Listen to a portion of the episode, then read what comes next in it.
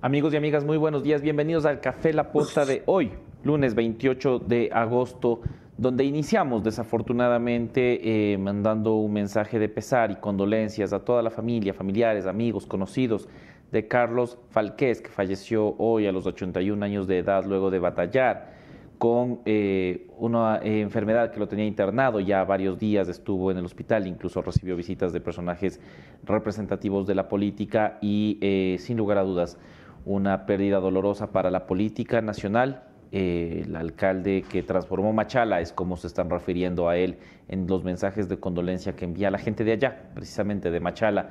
Y eh, desafortunado, desafortunado tener que empezar un programa así. Anderson Boscan también está conectado ya. Eh, empezamos la jornada. Buenos días, Anderson.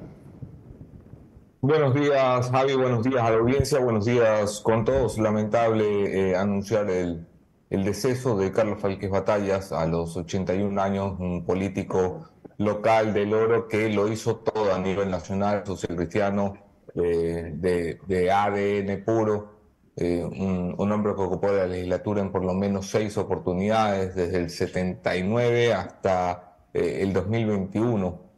Si la memoria no me viene mal, fue alcalde de Machala, se lo conoce por eh, ampliar lo que Nebot llamaba el modelo social cristiano exitoso en Guayaquil eh, y replicarlo en, en, su ciudad, en Machala. Fue prefecto del Oro, eh, fue presidente del Partido Social Cristiano tras la salida de Pascual del Chopo, cuando el Chopo se va a colaborar con el gobierno de Lazo en rol de embajador, es él quien asume por encargo de Jaime Nebot la presidencia del partido. Por supuesto, es una una noticia que enluta a los michaleños, a, los orenses, yo creo que al Ecuador y al mundo político, un querido amigo de esta casa, eh, un, hombre imprudente eh, en demasía, eh, al borde de, volver cualquier conversación un momento hilarante, una persona con la que era grato conversar de anécdotas y te podía hablar de los políticos de 40 años para acá, eh, un hombre que supo ser mesurado en la eterna bronca, Nebot Lazo, sirvió siempre como puente, como vaso comunicante,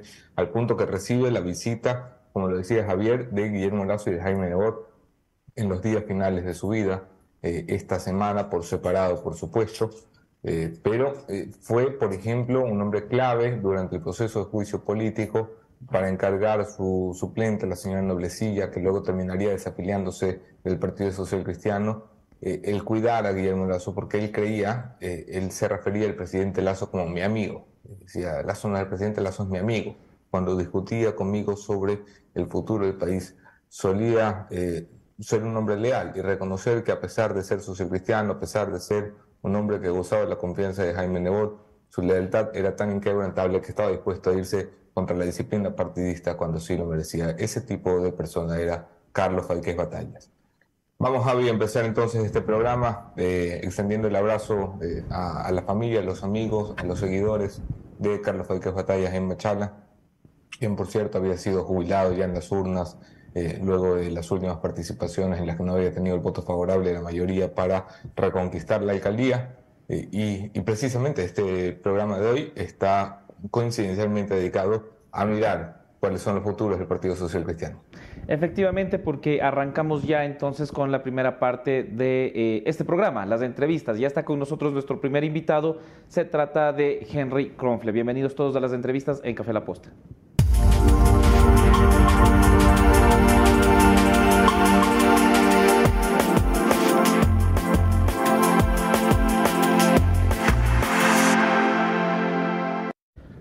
Saludos a todos quienes se van conectando. Saludos a Lucy Camacho que eh, pide un saludo porque el fin de semana fue su cumpleaños. Así que ahí está tu saludo, Lucy Camacho. Y también hay alguien que te recuerda del grupo de teatro Ecomundo, eh, Anderson Boscan. Ya nos contarás un poco más de tu, de tu aventura teatral. Lo que yo te puedo decir es que y Movit Plus Q10 llega, eh, hace posible este segmento porque es el suplemento alimenticio de multivitaminas, minerales, coenzima Q10 y ginseng en cápsula que lo puedes encontrar en cualquier farmacia. Es el producto estrella para todos aquellos que están en campaña y que ya están comenzando a moverse, y también para los asambleístas que saben que tienen que activar su plus para iniciar el nuevo proceso legislativo. Y precisamente vamos a conversar con uno de ellos, con uno de los asambleístas que seguramente ya está pensando en cómo se conformará, cómo se trabajará en la nueva Asamblea Nacional y qué sucederá con el Partido Social Cristiano de aquí en adelante. Anderson Boscan toma la posta de la entrevista con Henry Kronfle. Es un gusto darle la bienvenida al cabeza de lista del Partido Social Cristiano, Henry Kronfle, uno de los hombres duros del partido, un hombre visible de la legislatura, eh, de, los, eh, de los pocos que se destacaron en la legislatura pasada. De hecho, su nombre llegó a sonar fuertemente antes de la ruptura entre Creo y PCC para dirigir la Asamblea Nacional. Pongamos en pantalla a Henry Kronfle. Henry, buenos días. Hola Anderson, un placer saludarte, muchas gracias por la invitación y permíteme solamente darle el pésame a la familia de Carlos Falqués, a su esposa Miriam, a sus hijos, a los cuidarios, a los partidarios, a los amigos, a los machaleños, a los orenses, a los ecuatorianos. Con profunda conmoción te digo, eh, un gran hombre, un historiador de la política, un profesor de la política se nos ha ido hoy pero vivirá en nuestros corazones siempre. Déjame romper el guion de la, de la entrevista pactada para ir sobre este último acontecimiento de luto. ¿Qué, ¿Qué, representó Carlos Falqués para el Partido Social Cristiano y para la política nacional, Henry? Ética, coraje, valentía, principios y valores. Tomar una idea y convertirla en una realidad, transformación, eh, prolongación de un modelo exitoso de cambio de la ciudad, de darle a la gente esa satisfacción de ver que sí se puede, esa autoestima para ser parte de la solución. Por eso él decía, Machala va contigo.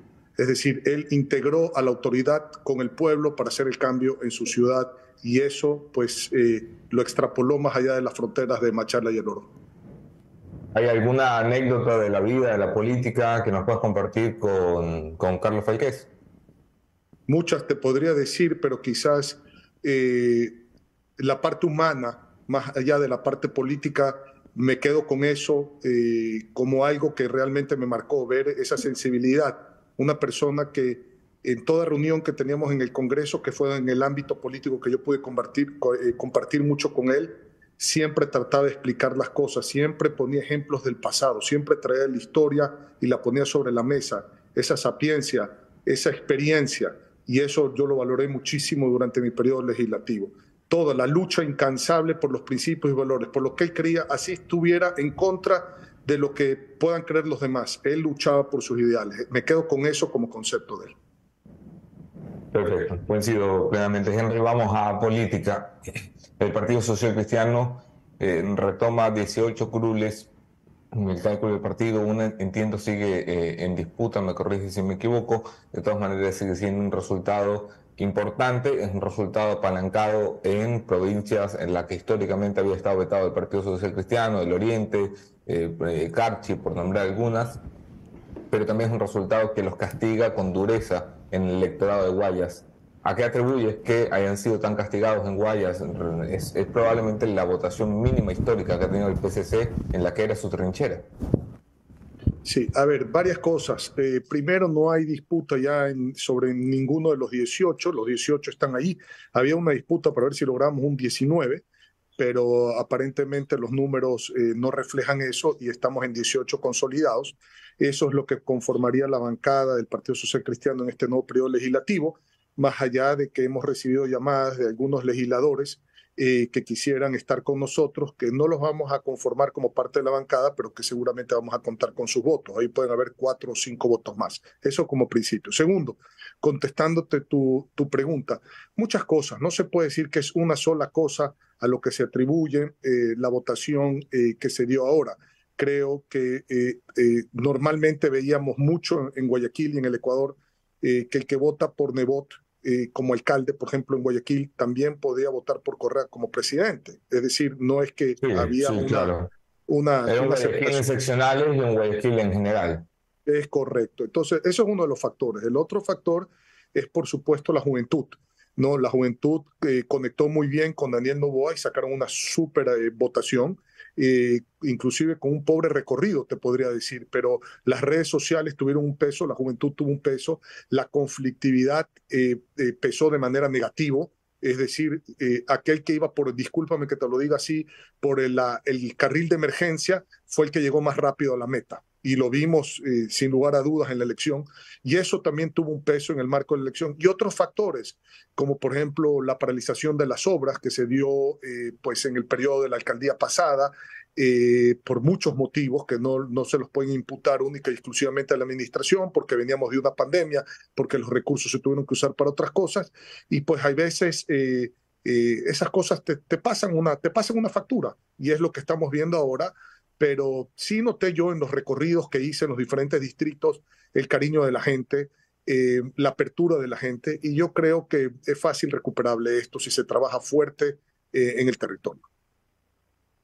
El Partido Social Cristiano vamos a ver en la Asamblea Nacional los dos últimos años, luego de la ruptura con el, ahora oficialismo, vimos un Partido Social Cristiano a, a, la década de los 90, agresivo, eh, dispuesto a la fiscalización radical, a la oposición radical, en un escenario en el que vuestro candidato no está en el balotaje, en el balotaje, ¿cuál va a ser la postura del Partido Social Cristiano con Luisa González o con Daniel Novoa en la presidencia?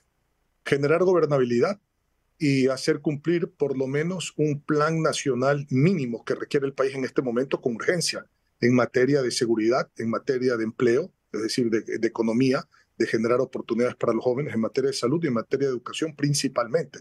Eh, generar esa gobernabilidad.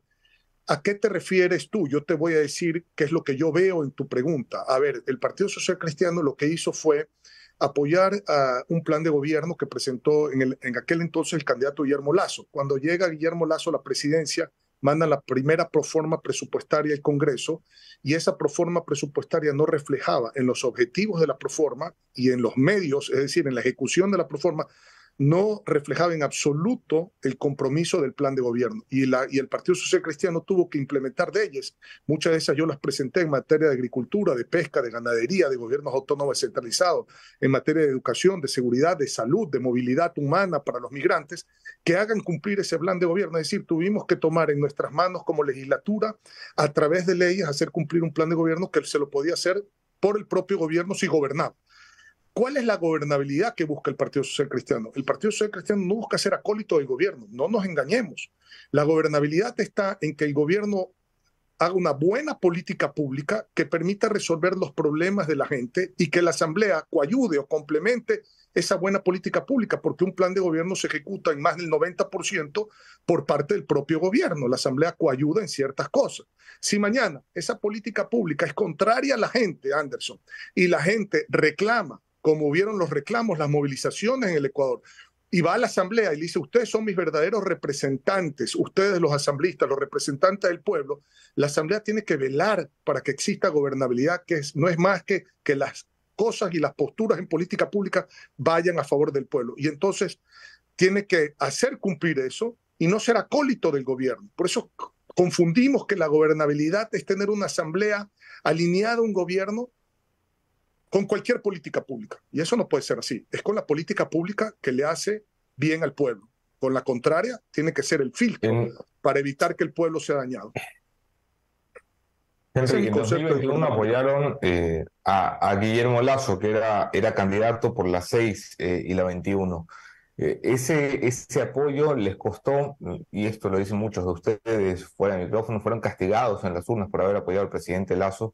Hoy apoyan a Daniel Novoa, ¿no tienen miedo de repetir el error? ¿No tienen miedo de que si llega a la presidencia resulta ser un desastre, vuelven a cargar ustedes con la cruz de haber llevado o auspiciado a alguien que a la final no resulta como ejecutivo? Es diferente la situación, porque Guillermo Lazo era el candidato nuestro. Había un acuerdo, una alianza entre Guillermo Lazo y el Partido Social Cristiano. Habíamos puesto la firma nuestra en ese plan de gobierno. Con Daniel Novoa la situación es diferente. Nosotros tenemos el candidato Jan Topic y ahora pasa la segunda vuelta Daniel Novoa. No es el candidato nuestro, sin embargo, nosotros nunca hemos apoyado, como lo hicimos público en un comunicado, ningún socialismo de ningún signo. No es nuestra tendencia ideológica, jamás la va a ser.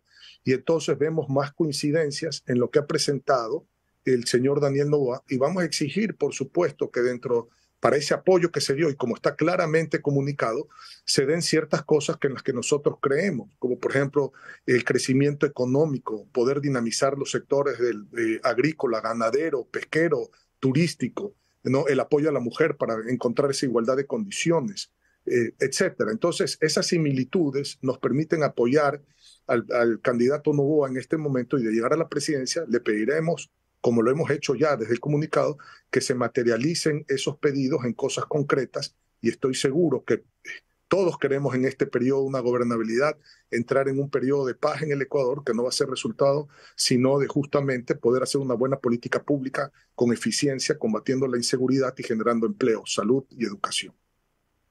No veo otra manera. Eh, asambleísta Cronfle, asambleísta electo eh, o reelecto en este caso, ¿cómo está? Javier Montenegro le saluda. Quisiera eh, precisar en algunos puntos sobre lo que ha dicho, por ejemplo, la relación de gobernabilidad de la que se habla también pasa por un diálogo con todos los sectores. ¿A qué me refiero? Durante la última fase o la última parte del periodo legislativo que fue cesado abruptamente por la muerte cruzada, el Partido Social Cristiano tuvo una cercanía, digamos, con el correísmo. Nunca fue admitida como una alianza ni nada por el estilo, pero sí hubo un, eh, un acuerdo tácito, digamos. ¿Este acuerdo se retoma cuando regrese la legislatura o cómo funciona ahora la Asamblea Nacional que está próxima a posesionarse? Bueno, gracias por la pregunta porque me permites esclarecer ciertas cosas. Nosotros no tenemos acuerdo con nadie, más allá de que se insiste en esto. Si ustedes ven las votaciones que se dieron eh, como íconos, como hitos en el Congreso Nacional, ¿qué pasó con la votación de los impuestos? Votó el gobierno con el correísmo, sin el Partido Social Cristiano. ¿Qué pasó con la votación de las amnistías? Votó el gobierno con el correísmo, sin el Partido Social Cristiano. Y con otros grupos políticos, con Pachacuti. ¿Qué pasó con la con la ley de inversión, votó el Partido Social Cristiano con el gobierno, sin el correísmo. Es decir, nosotros siempre vamos a votar en función que si lo que se está votando es positivo, es bueno para la gente y resuelve los problemas. De lo contrario, nosotros no participamos. Esto es importante. Si tú, tú te vas a sorprender que en las estadísticas, y he pedido a mi equipo técnico un cuadro, que eh, lo voy a hacer eh, más adelante, llegar a la prensa, en donde están las votaciones del Congreso. Tú te vas a dar cuenta que en la mayoría de los casos todos votamos porque son cosas positivas. Pero si tú ves los votos del Partido Social Cristiano eh, eh, con UNES, sin el gobierno, y los, y los votos de UNES con el gobierno, sin el Partido Social Cristiano, te vas a sorprender. Vas a ver que eh, están más o menos a la par. Ahí te das cuenta que lo, la votación depende de la circunstancia y de lo que cada uno cree que es posible, eh, digamos, hacer en función de darle un beneficio a la gente.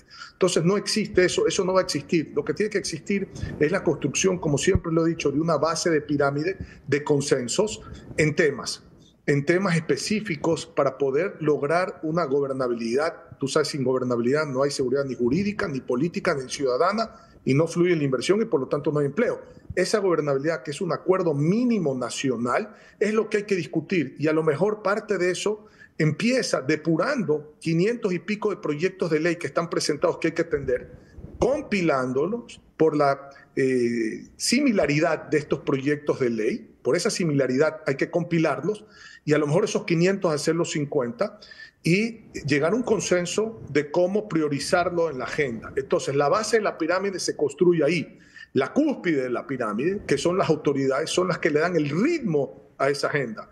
Presidente, vicepresidentes y vocales que configuran el Consejo de Administración Legislativo. Y de ahí que esas autoridades tienen que hacer el trabajo en el ritmo y en la velocidad que requiere el país para resolver eh, todo lo que está pasando.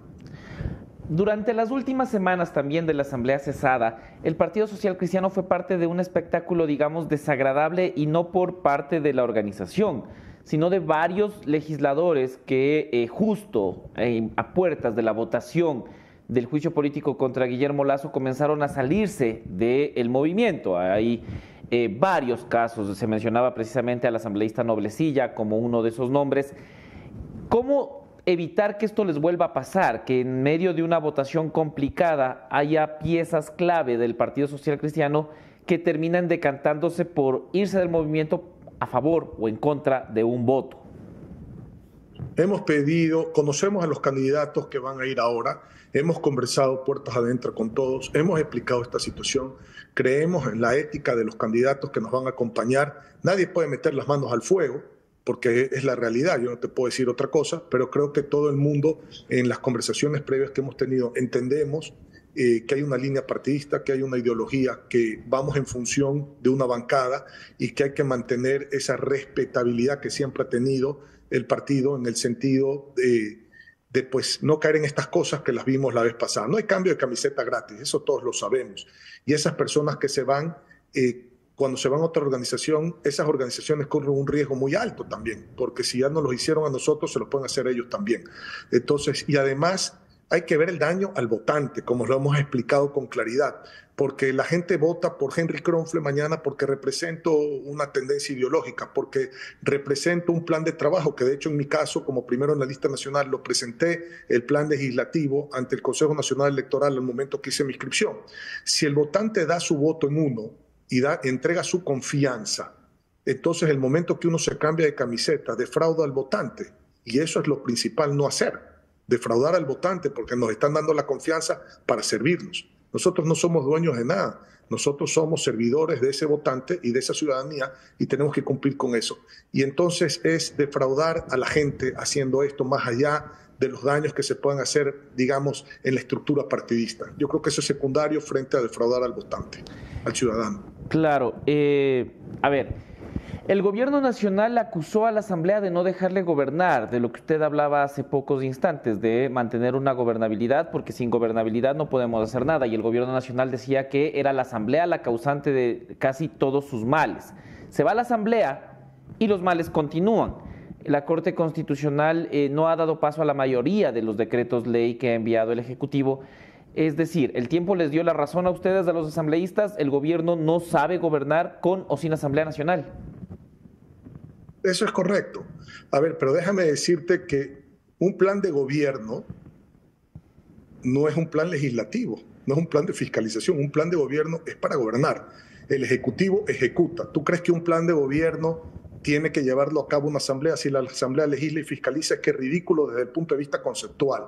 Un plan de gobierno en 90%, 95% se ejecuta por el gobierno. A lo mejor se puede complementar con la actividad de la asamblea, porque el plan de gobierno conlleva una ley de inversiones, porque el plan de gobierno conlleva acuerdos comerciales eh, de integración con otros países que tienen que ser aprobados. Pero esas son cosas complementarias. Pues. Un plan de gobierno lo ejecuta el Ejecutivo. Entonces es ridículo decir, es como que yo te diga mañana, la Asamblea no puede legislar porque el Ejecutivo no lo deja. Es ridículo.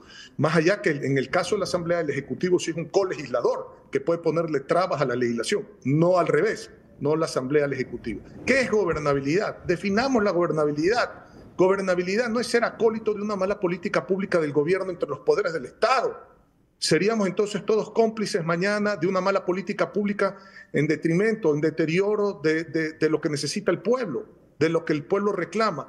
Gobernabilidad es una buena política pública que salga del gobierno, que el pueblo vea en ella progreso, bienestar, y que va a cambiar su situación y que se van a resolver sus problemas y que la Asamblea coayude para eso. Pero si el pueblo mañana se queja, salen las movilizaciones, eh, la gente no está contenta, la política pública en vez de mejorarle al pueblo lo sacrifica al pueblo como fue esta política tributaria, ¿qué tiene que hacer una Asamblea? Ser el filtro, ser esa pared que no permita al gobierno tomar una acción contra el pueblo, porque el que representa al pueblo es la Asamblea, no el gobierno.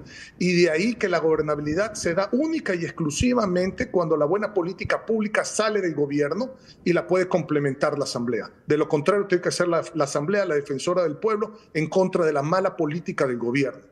Y eso también es gobernabilidad. Entonces no confundamos los conceptos. Desafortunadamente aquí no se gobierna, se le echa la culpa a la Asamblea, se dice que la Asamblea no lo dejan gobernar, imagínense como que si un plan de gobierno pasa por ahí. Ahora se le echa la culpa a la Corte Constitucional. ¿Qué tiene que ver la Corte Constitucional o la Asamblea que, no, que se devenga el 9% del presupuesto general del Estado en materia de seguridad? ¿Qué tiene que ver la Asamblea? Entonces, por favor, hay que tener un poquito más de, conciencia cuando se dicen estas cosas y de entender la mecánica, porque la única forma para comenzar a cambiar el país comienza con la ética política. Más allá de una comunicación que fue muy mala por parte del Congreso para defender su posición, la ética política juega un papel importante. Aquí resulta que todos son culpables menos el que tiene que hacer el trabajo. Finalmente el Consejo Nacional Electoral hizo un excelente trabajo, diría yo, en las elecciones dentro del territorio nacional y creo que hay que aclarar eso muchísimo porque evidentemente el voto en el exterior, el voto telemático fue un fracaso que obliga a que se vayan a repetir las elecciones de asambleístas en la segunda vuelta. ¿Esto afecta de alguna manera eh, al Partido Social Cristiano por un lado y por otro afecta los tiempos de cuándo pensaban ustedes posicionarse y finalmente cuándo lo harán? A ver, que se afecta al Partido Social Cristiano, olvidémonos de lo que afecta al Partido Social Cristiano, afecta a la gente, porque el sufragio es justamente la expresión máxima de la democracia, es el poder que tiene un ciudadano para expresar su idea y su voluntad de hacia dónde quiere que camine el país. Y si eso, ese derecho se lo cuarta porque contratan un sistema que no funciona, tiene que volverse a hacer porque ese derecho no se puede coartar. De ahí que tiene que realizarse nuevamente esas esas votaciones sin importar cuál sea el resultado beneficioso o contraproducente hacia un partido político. Eso como primer punto. Eh, nosotros sí nos vimos afectados, definitivamente, porque recibimos muchísimas, cientos de llamadas, diría que miles de llamadas en que no podía votar la gente que quería votar por el partido y entonces, eh, por supuesto que nos vimos afectados. Eh, ¿Qué es lo que ¿Cómo va a afectar esto en el calendario electoral? Tiene que determinar el Consejo Nacional Electoral si finalmente esto va a ser con papeleta física o va a ser nuevamente papeleta telemática. Al no poder proclamar los resultados oficiales de cómo se cerró, digamos, los curules en la Asamblea Nacional, en donde se tienen que incluir, por supuesto, estas circunscripciones internacionales, hasta que no se cierre eso tiene y, el, y, el, y el tiempo que tiene que pasar para cualquier revisión, no se pueden entregar credenciales. Y mientras no se pueden entregar credenciales, eh, no pueden correr los 15 días de plazo para la instalación de la Asamblea. Entonces, posiblemente sí se afecten los tiempos, pero esto lo tendrá que determinar el Consejo Nacional Electoral en su momento. Muchísimas gracias. Eh, son las declaraciones de Henry Kronfle, asambleísta reelecto por el Partido Social Cristiano que eh, volverá a la asamblea, a esta asamblea a completar su periodo y a priorizar, como dice él. Importantísimo esto, ¿no? De 500 proyectos, poder sintetizarlos para avanzar y dar respuesta y no quedar entrampados en la cantidad de documentos. Muchísimas gracias, asambleísta.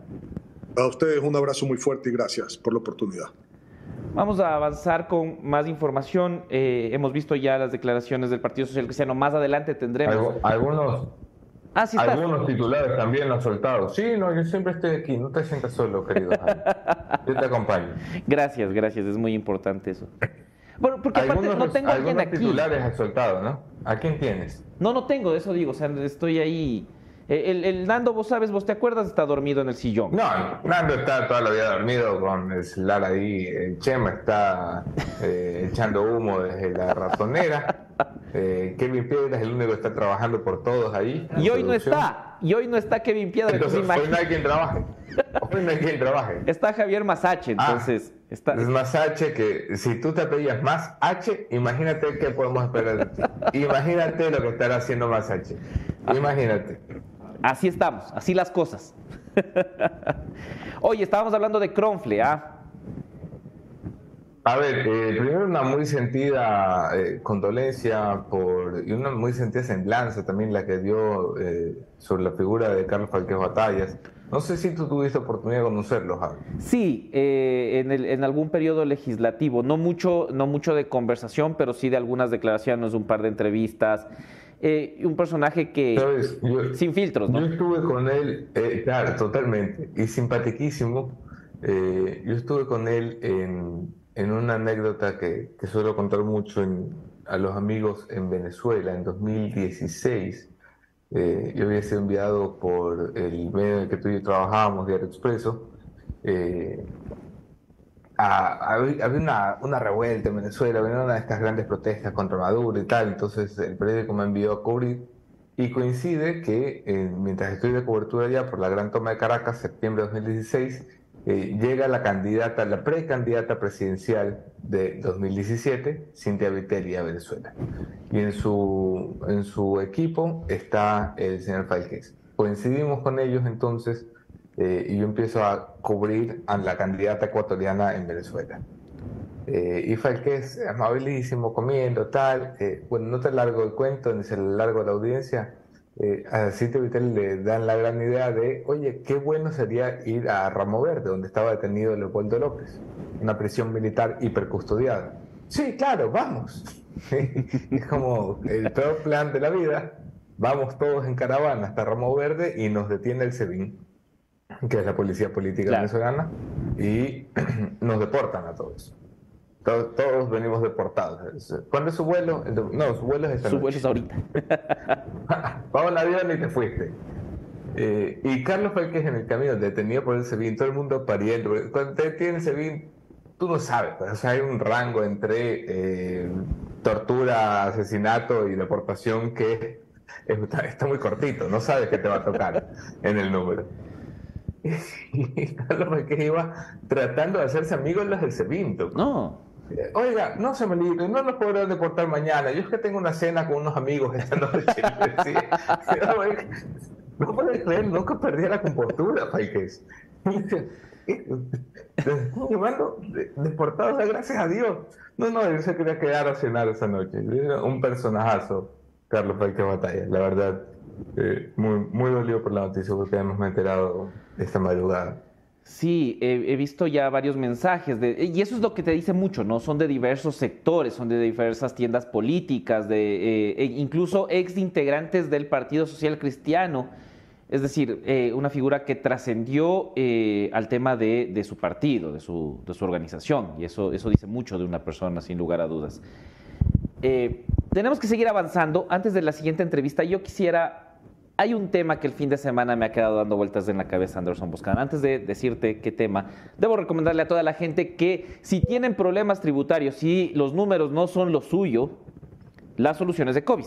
Simple yo no sé de números, voy a Ecovis, porque tienen la solución en auditoría, impuestos, contabilidad, consultoría y son firma miembro de Ecovis International. Ahí están sus contactos, ustedes vayan, búsquenlos, su cobertura es de escala nacional y podrán tener la mejor cobertura que necesiten. Igual, si necesitan una cobertura así de buena, pero en el tema de seguros, Kaiser Asesores de Seguros es su solución, porque no hay más no hay mejor experiencia que estar tranquilos. La seguridad es lo más importante y Kaiser protege tu vida, tu patrimonio y tu salud. Ustedes pueden contactarlos en Quito, Ambato, Riobamba, Guayaquil y Guaranda. ¿Qué más necesitan? Kaiser Asesores de Seguros para estar tranquilos. ¿Viste lo que pasó el viernes, o lo que trascendió el viernes más bien? Nosotros aquí teníamos a Walter Macías temprano y después se hace público el audio de la audiencia donde, de, la, de la sesión, donde el Consejo de la Judicatura eh, vota a favor de la destitución de Walter Macías. Y hay un personaje que se destaca, verás, yo, como vos sabes, yo no bebo desde hace 13 años. Entonces yo no puedo identificar si alguien está o no ebrio. Así que necesito tu ayuda escuchando el siguiente audio. Primero demos la coletilla del en caliente y luego me ayudas a descifrar. Y, si hacemos, y si hacemos como, como quien quiere ser millonario y usamos el comodín de la llamada y lo llamamos a Lucho. dale, dale, pega. Él nos puede ayudar, definitivamente. Vamos con en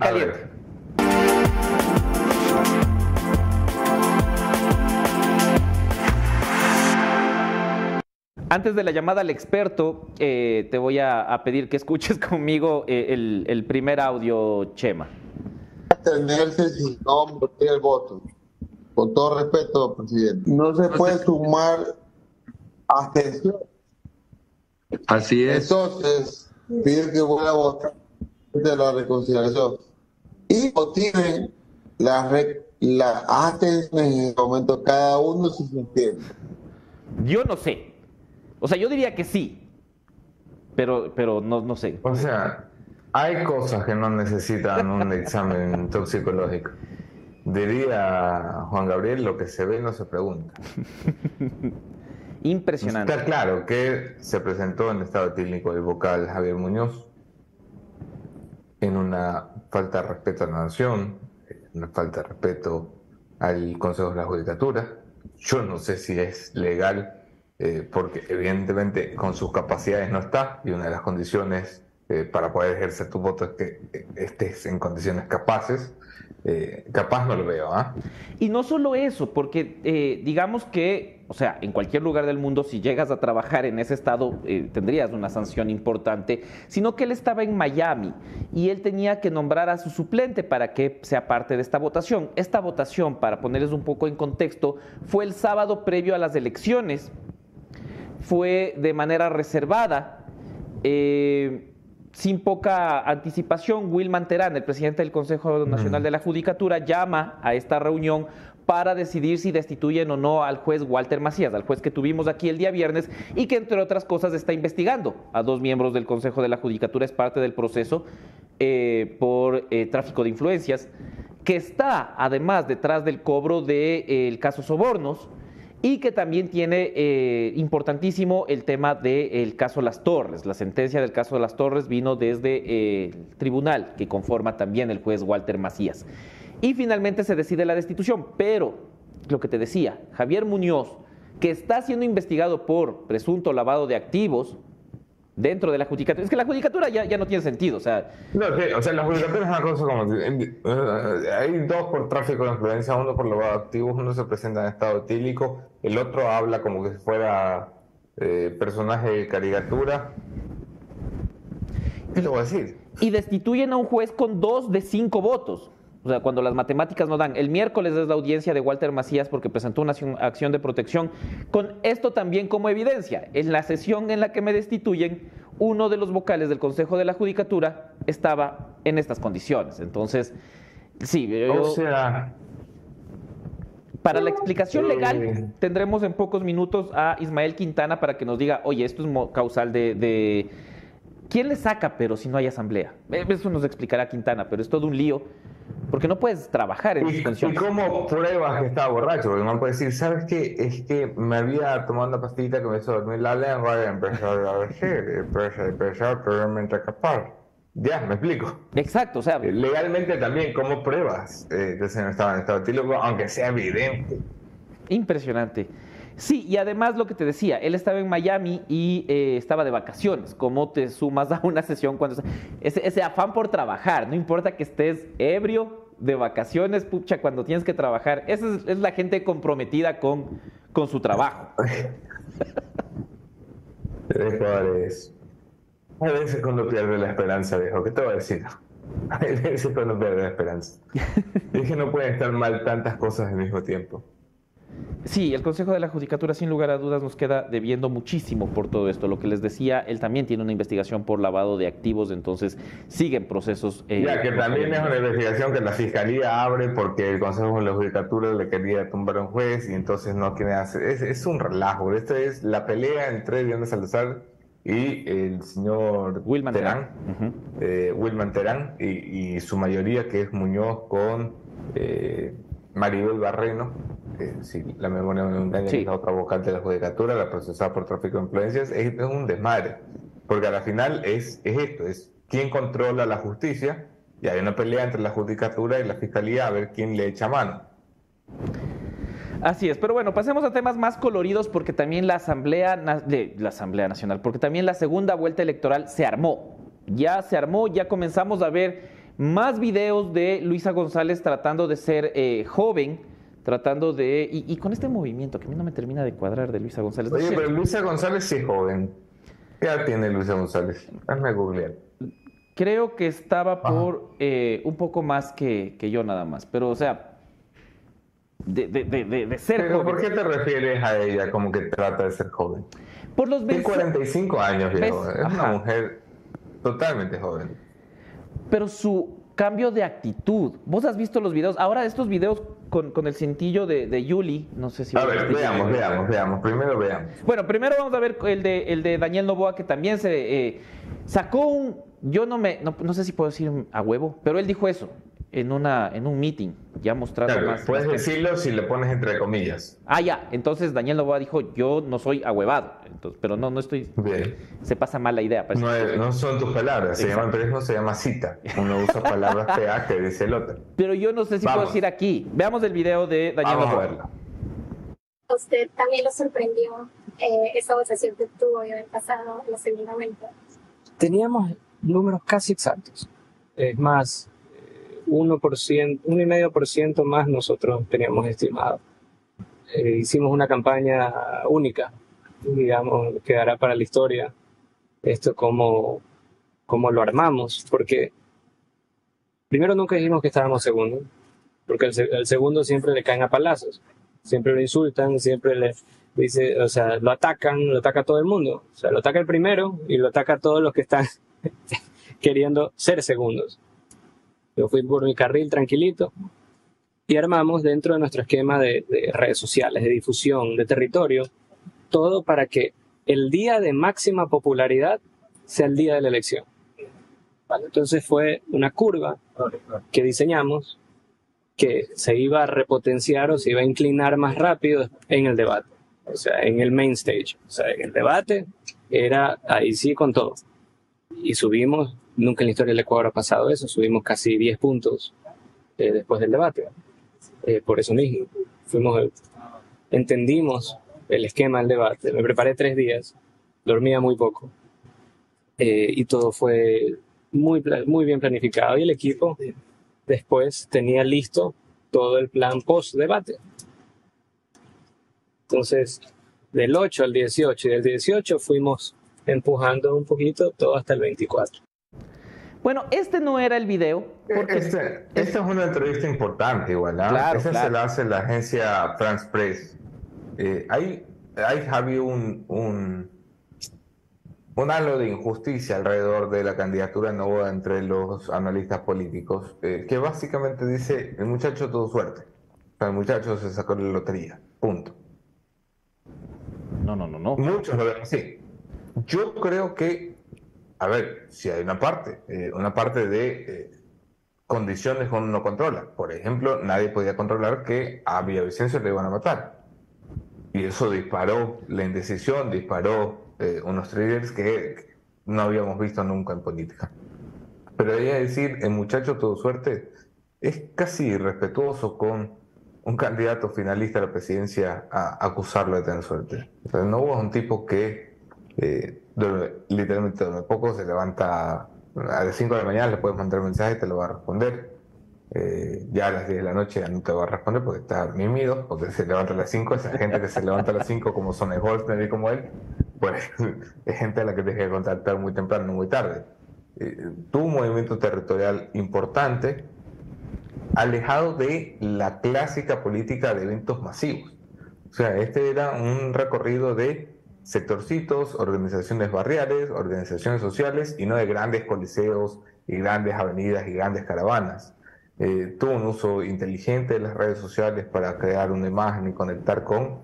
eh, claro, de allí a decir, como, eh, como se afirma el candidato Novoa, lo teníamos previsto, no creo que se refiera a que teníamos prevista la estrategia para pasar del 2% al 22%, sino a los últimos días, y esto lo confirmo yo porque estuve en contacto permanente con él y, y con otras organizaciones políticas, tenían números exactos. Claro. O sea, exactos. Y nos iba dando eh, cómo iba el tracking diario, muy, muy ajustadito a lo que terminó por salir.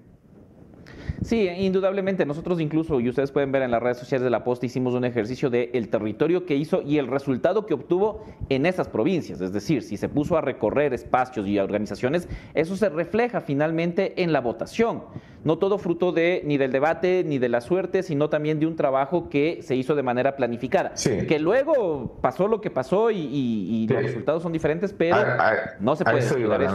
A ver, Novoa estuvo un buen tiempo estancado en un dígito.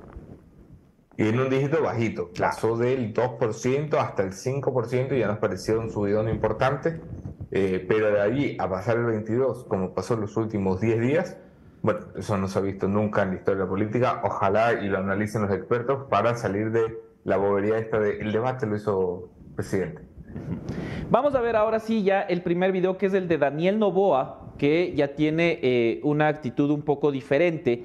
Yo creo, y luego de conversar con algunos expertos también, necesario para no caer solo en el que no reacciona, en el que no hace nada, pero aquí lo conversamos. Veamos el video de Daniel Novoa.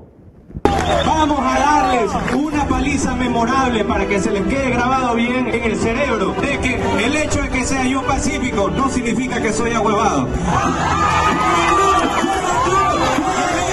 De que yo sea sereno no significa que me falta un gramo de determinación.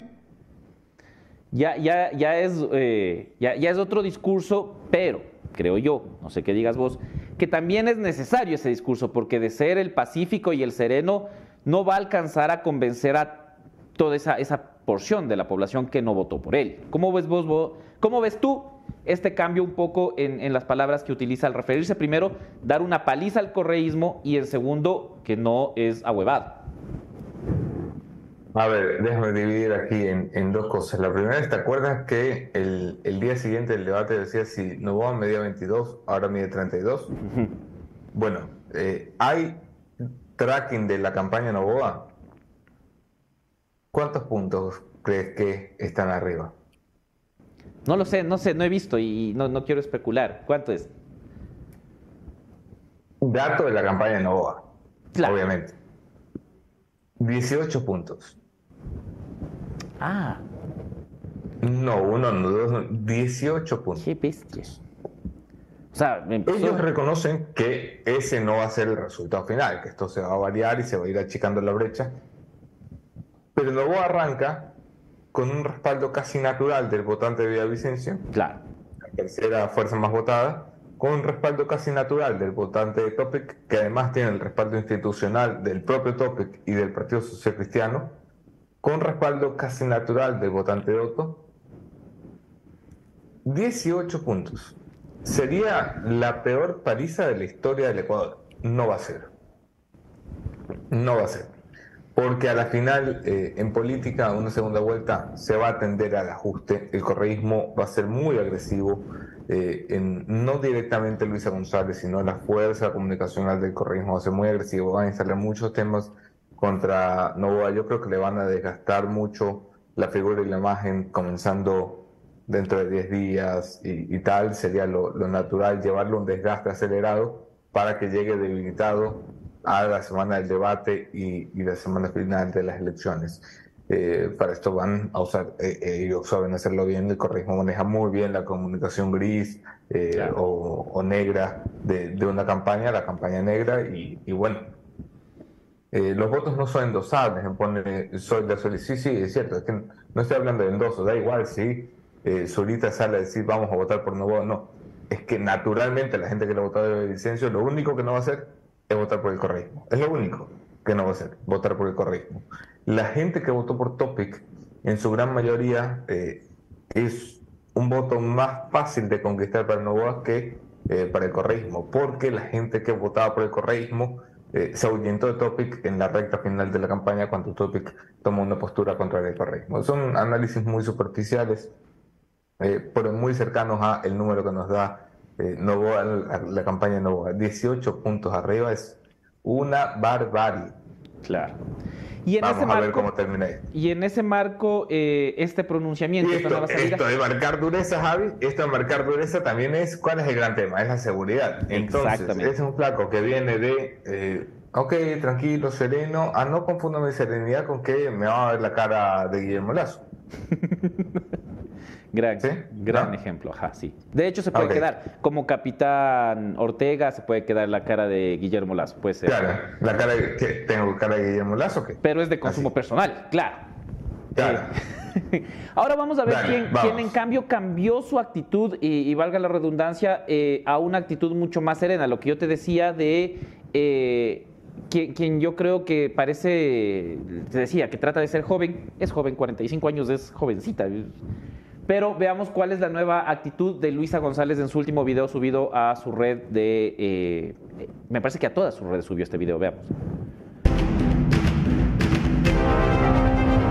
Mi gente linda, nada de cansancio. Arriba ese ánimo que arrancamos con todo, porque lo único que va a detener esta campaña será nuestra victoria este 15 de octubre. Estamos así, así de empezar a transformar el dolor, el miedo y la violencia en protección, en bienestar, en vida digna. Como dice mi abuelita, cuanto más oscuro está es porque ya va a amanecer. También me dijo, que no hay árbol sin hormigas. Y ese amanecer será para todas y todos, sin excepciones, porque así se hace un país, protegiendo a las familias, a las personas con discapacidad, a nuestra niñez, protegiéndolos con todo, con policía, con tecnología y equipamiento, para que podamos caminar en paz por nuestras calles, con salud gratuita, con educación de calidad, entendiendo los problemas desde cada lugar, protegiendo también al trabajador para que no te exploten y te reconozcan. Así se protege, Así se cuida, así florece la vida. Eso es bienestar. Ya saben, all you need is Luisa. Luis. Me quedo sin palabras. sí, ese silencio dijo muchísimo. ¿Dónde está Luisa González y qué hicieron con ella? Criminales. No lo sé. Eh, es que no lo había visto. No, ah, no habías visto. Ajá, a esto me refería, ¿ves? Ya, sí, esto es un paso más allá. ¿Te acuerdas? Yo venía diciendo la semana pasada que la estaban convirtiendo en, ya no en la guerrera luchadora, sino en la mamá buena gente.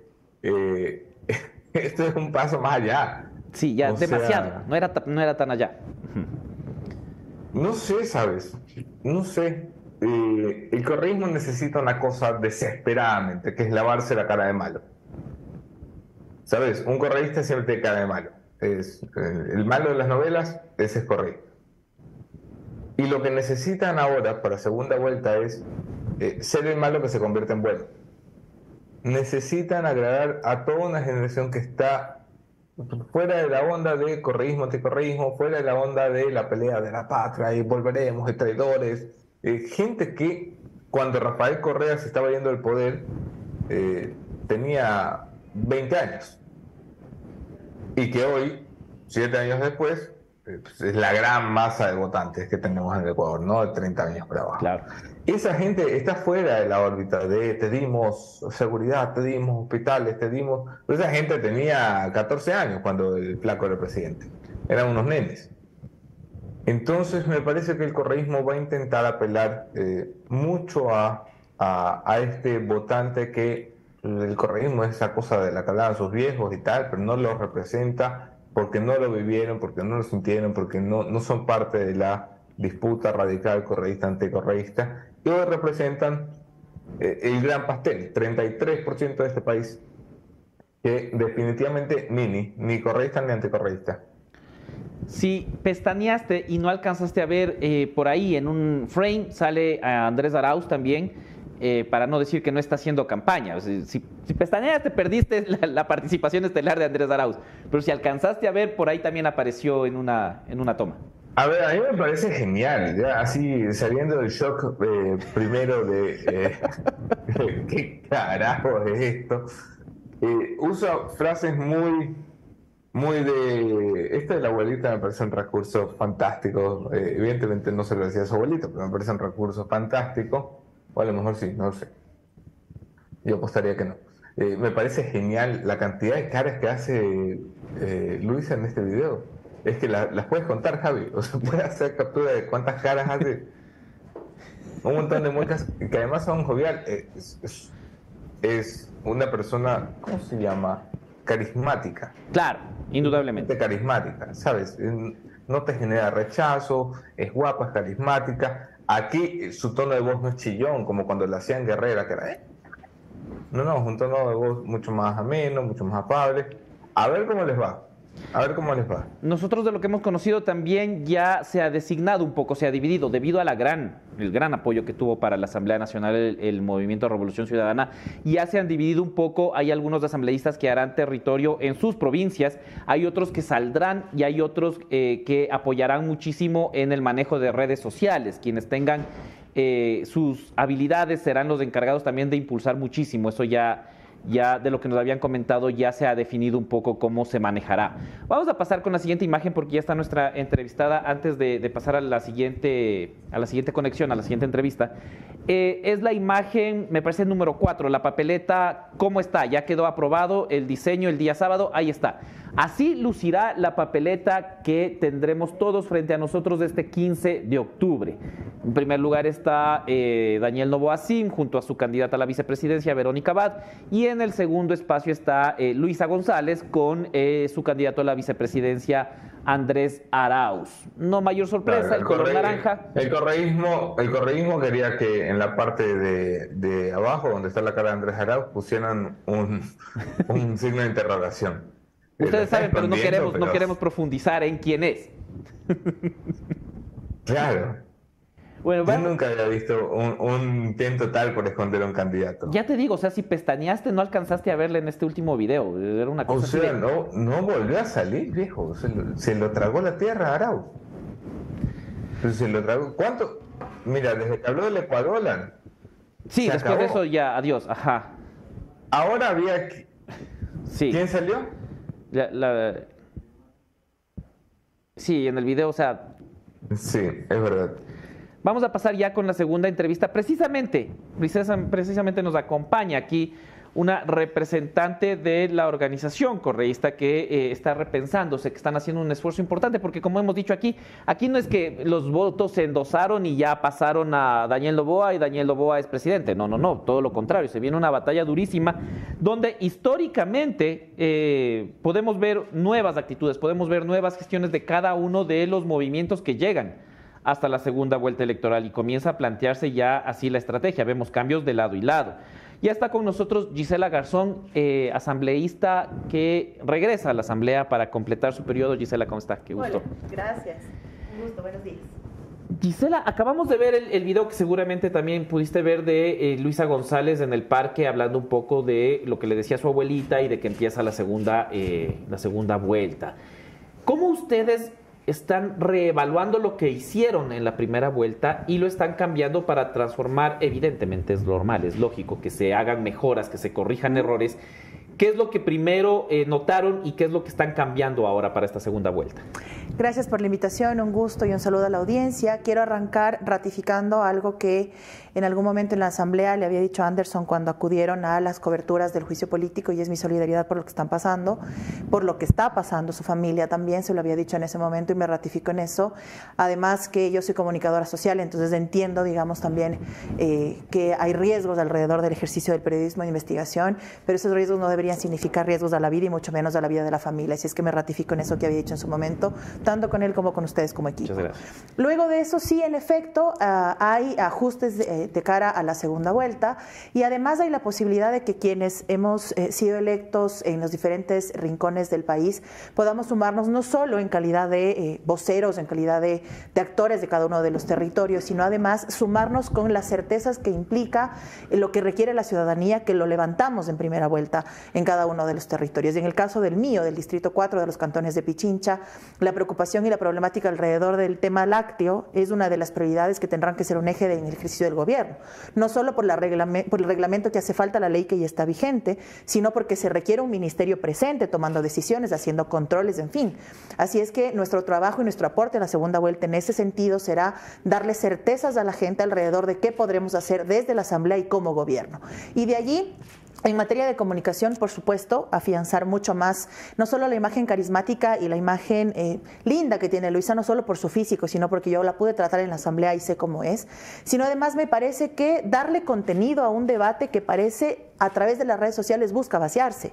Digo, el contenido y las redes sociales sirven también para eso, para darle otra tónica, para permitir una interlocución, una relación entre quienes nos ven, quienes nos siguen, quienes nos leen o nos escuchan, y no únicamente para evaluar quién hace mejor un trend o quién hace mejor alguna cuestión, porque me parece que eso no solo es subestimar al electorado, sino además burlarse de frente con este electorado joven, que es quizás uno de los más golpeados en este tiempo por la ausencia del gobierno. Entonces creo que son dos momentos importantes mostrar la candidata como es, el binomio como es, a nosotros como electos mantenernos cercanos en el territorio, pero fundamentalmente darle contenido a un debate que desde lo digital no puede vaciarse, mucho menos en condiciones de crisis como esta. Voy a aprovechar que usted está eh, muy cómoda en el, sillón renaciente que tiene más de 30 colores de elegir, que es de puro, eh, de poliuretano de alta densidad y que su tapiz es de cuero, cuero, para hacerle una pregunta incómoda, que es una inquietud personal.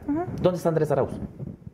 De momento, recuperándose de una fractura, él tuvo una fractura a lo largo de la campaña, fue al inicio una fisura nada más, pero luego por las mismas actividades de campaña se convirtió en una fractura que fue mucho más grave y la recomendación ha sido, digamos, descansar eh, o al menos tener el, pie quieto para que se pueda recuperar en, pronto y, adecuadamente. Y de allí siempre está presente con nosotros, con la militancia, eh, fundamentalmente en estos días que ha habido encuentros virtuales para ganar tiempo eh, y aportando siempre en su, en su eh, fuerte, que es lo económico. Eh, se viene un presupuesto del Estado que va a estar acomodado de acuerdo a lo que Guillermo Lazo nos quiera dejar. y entonces ahí, por supuesto, y ahí tendremos que priorizar y, y, darle muchísima fuerza y énfasis al no recorte presupuestario, a que se garantice la ley de presupuestos incrementales que hace que el porcentaje anual de incremento se tenga que dar.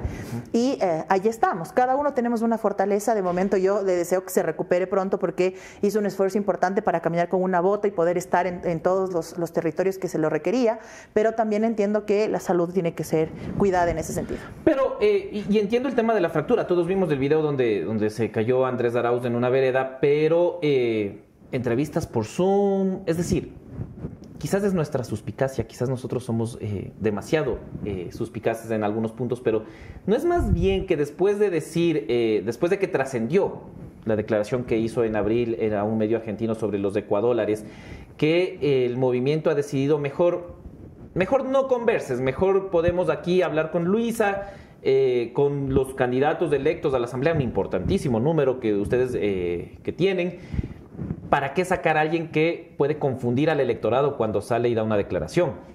No, eso significaría que también aquellos, no sé si errores o, que han tenido otros perfiles nuestros alrededor de su ejercicio en los medios, también son motivo para esconderlos. O significaría entonces que la misma lectura tiene la, de la vicepresidencia de Novoa, es decir, que también la van a esconder por, por lo que ha dicho, por sus declaraciones alrededor de los colectivos, de las diversidades o de las mujeres. Digo, es necesaria una participación del binomio como tal, pero fundamentalmente va a ser necesario en el ejercicio del gobierno, porque si no vamos a tener un vicepresidente como el de ahora, y me parece que las funciones no solo que deben repartirse adecuadamente y con base en las capacidades y especialidades de cada uno, sino además para ganar tiempo. Entonces, no solo que me parece importante que, que todas las fortalezas y los liderazgos internos de la organización estemos en diferentes espacios y estemos asumiendo diferentes roles, sino además que se entienda que el ejercicio de gobierno tiene que ser similar, es decir, estar presentes, participar de la toma de decisiones, aportar con su contingente y sobre todo facilitar las cosas porque es un tiempo tan cortito que lo último que podemos hacer es titubear o estar improvisando, ¿no? El CNE ha declarado la nulidad de las elecciones eh, del voto en el exterior. El voto telemático fue un fracaso. No, no hay otra explicación, no hay otra vuelta que darle. Fracasó el voto telemático en el extranjero. Se van a repetir las elecciones de eh, asambleístas tanto nacionales como del el exterior para la segunda vuelta electoral. ¿Cómo cambia esto o cómo va a cambiar esta votación que se va a realizar nuevamente el 15 de octubre, los números que tendría el correísmo en la Asamblea Nacional? Esto nos pone en un escenario favorable porque recuperaríamos o tendríamos una curul nacional más, de acuerdo a lo que estaba previsto conforme el voto salga adecuadamente, eh, el voto telemático. Sabíamos y habíamos alertado que habrían irregularidades e inconvenientes por cómo se dio el registro para el voto telemático y por cómo se dio ese día Tomemos en cuenta que había diferencia horaria, ya sabíamos desde el arranque que no había cómo votar y de hecho conocidos nuestros que nada tienen que ver con nuestra línea política tampoco pudieron votar, es decir, fue un problema eh, generalizado. Entonces eh, aspiramos tener una curul más nacional eh, de, nuestra lista nacional. Actualmente, ¿cuántos están, perdona el número exacto? Porque... El del, total de la bancada, 53. Pero, em, digo, de los nacionales nacionales que entran a la disputa, entró hasta Ricardo Urcuango, que era el séptimo. Tendríamos la posibilidad de uno más, que sería Liliana Durán. Y eh, en el tema de la representación migrante, por supuesto que aspiramos también completar la representación, al menos de manera similar a la que tuvimos en la anterior elección, es decir, una más en Europa, eh, completar la lista de Estados Unidos eh, y Canadá y tener la representación garantizada de Latinoamérica y el Caribe. Digo, es una representación no solo importante en términos de la voz de los migrantes en la Asamblea, sino a mí me parece además hasta una forma de agradecer la posibilidad de que ellos con sus remesas nuevamente están sosteniendo la economía. Digo, la gente se está yendo del país no porque quiere irse a pasear, sino porque está buscando las oportunidades que su país no le da. Y en ese sentido, eh, me parece que además eh, esta decisión de repetir el voto tiene que hacerse de tal manera y ser tan eficiente para que nuevamente no tengan que pasar por ese tormento de tratar de votar, no poderlo hacer, buscar respuestas que nadie se las dé, que en la Cancillería le echa la culpa al CNE, que el CNE dice que no ha sido culpa de sino que alguien más hackeó el sistema. Digo, es necesario certezas en ese sentido y que el ejercicio del voto sea y se ratifique como debe pasar con los migrantes. Este fracaso del voto, del voto en el exterior podría traer consecuencias con la nueva asamblea que se posesione, qué sé yo, de un juicio político a los integrantes del Pleno del Consejo Nacional Electoral, o más bien se inclinarán por una investigación más de fiscalía que, que averigüe qué pasó ese día, que, que, se determine si la empresa que provee el servicio es la responsable, qué sigue luego de un error como el que hubo en el voto telemático. Ya la presidenta del partido hizo, un primer, eh, hizo una acción en un primer momento con la fiscalía, sí, tiene que haber un proceso de control político y podría ser una causal de juicio político, pero hay que tomar en cuenta cuenta que al 24 entraremos en un año preelectoral otra vez. Y el Código de la Democracia establece que un año antes de las elecciones no se puede hacer ese tipo de procesos y el juicio político toma tiempo. Digo, sí hay que fiscalizar y hay que saber qué pasó porque además se trata de recursos, no solo de la posibilidad de, de votar, de sufragar, sino de recursos invertidos en que ese sistema funcione. Y si no funciona, independientemente de cuál haya sido el fallo, si fue un hackeo, si se cayó el servidor, lo que sea, había que estar previstos y, y tomar decisiones alrededor de eso. Se trata de la representación y de la votación del exterior, que si bien en términos porcentuales en el binomio, como ha dicho el CNE, no va a cambiar la tendencia ni va a cambiar las cosas, pero es la posibilidad de ejercer el derecho al voto de nuestros compatriotas. O sea, es algo, algo así de claro. Por eso digo, aquellas bancadas que ahora salen y dicen que no, que no importa, que no sé qué, pues que, se, que piensen muy bien lo que está pasando, porque se trata de quienes ahora están sosteniendo al país y eso es algo que solo hay que eh, respetarlo, agradecerlo y defenderlo. Le voy a dar la palabra a Anderson Boscan, que está conectado. Tu cámara es la número 3. Gisela, muchas gracias por estar en el programa y por el mensaje de solidaridad. Bienvenida a Café La Posta, un gusto tenerte en los estudios. A ver, eh, eres una, una, figura joven de la Revolución Ciudadana, muy formada dentro de lo que se conoce como la, la estructura ideológica del RC o, o, incluso la vertiente feminista. ¿Qué tan cómoda te sientes haciendo campaña por una eh, política como Luisa González que abiertamente está eh, en la orilla contraria, es decir, eh, entre los providas? No solo que me siento cómoda, digo, porque la conozco del ejercicio legislativo, sino además que ella ha podido reconocer estas diferencias y entender que las puede nutrir en un debate donde se requieren no solo diferentes visiones, sino diferentes perspectivas de eh, los derechos de las mujeres. Y ha sido muy clara, por ejemplo, en decir que el tema del aborto por violación está garantizado y es ley y no va a haber un retroceso en ese tema. Ha planteado su postura alrededor del tema de las diversidades sexuales y ha planteado su preocupación alrededor de la violencia de género. Y me parece que eso no solo que son puntos en común, sino que representan también la diversidad del colectivo de mujeres. No somos iguales, ni siquiera dentro de los feminismos defendemos lo mismo. Aunque parezca increíble, hay sectores del feminismo que, por ejemplo, no piensan que las mujeres trans deben ser cobijadas por los mismos derechos. Y eso no solo que nos nutre en un debate, sino que muestra la diferencia y lo que somos y lo que defendemos como colectivos de mujeres. Además que, y esto se los, se los cuento, eh, cuando se llevó adelante el debate alrededor del aborto por violación, el debate a la interna del bloque fue tan diverso como amplio y permitió no solo conocer las perspectivas de diferentes compañeros y compañeras, sino justamente hacer este ejercicio adecuado de eh, nutrirnos de los temas que tenemos que defender. Y esta posibilidad de que cada uno vote conforme crea conveniente fue, y fue el resultado de este debate interno.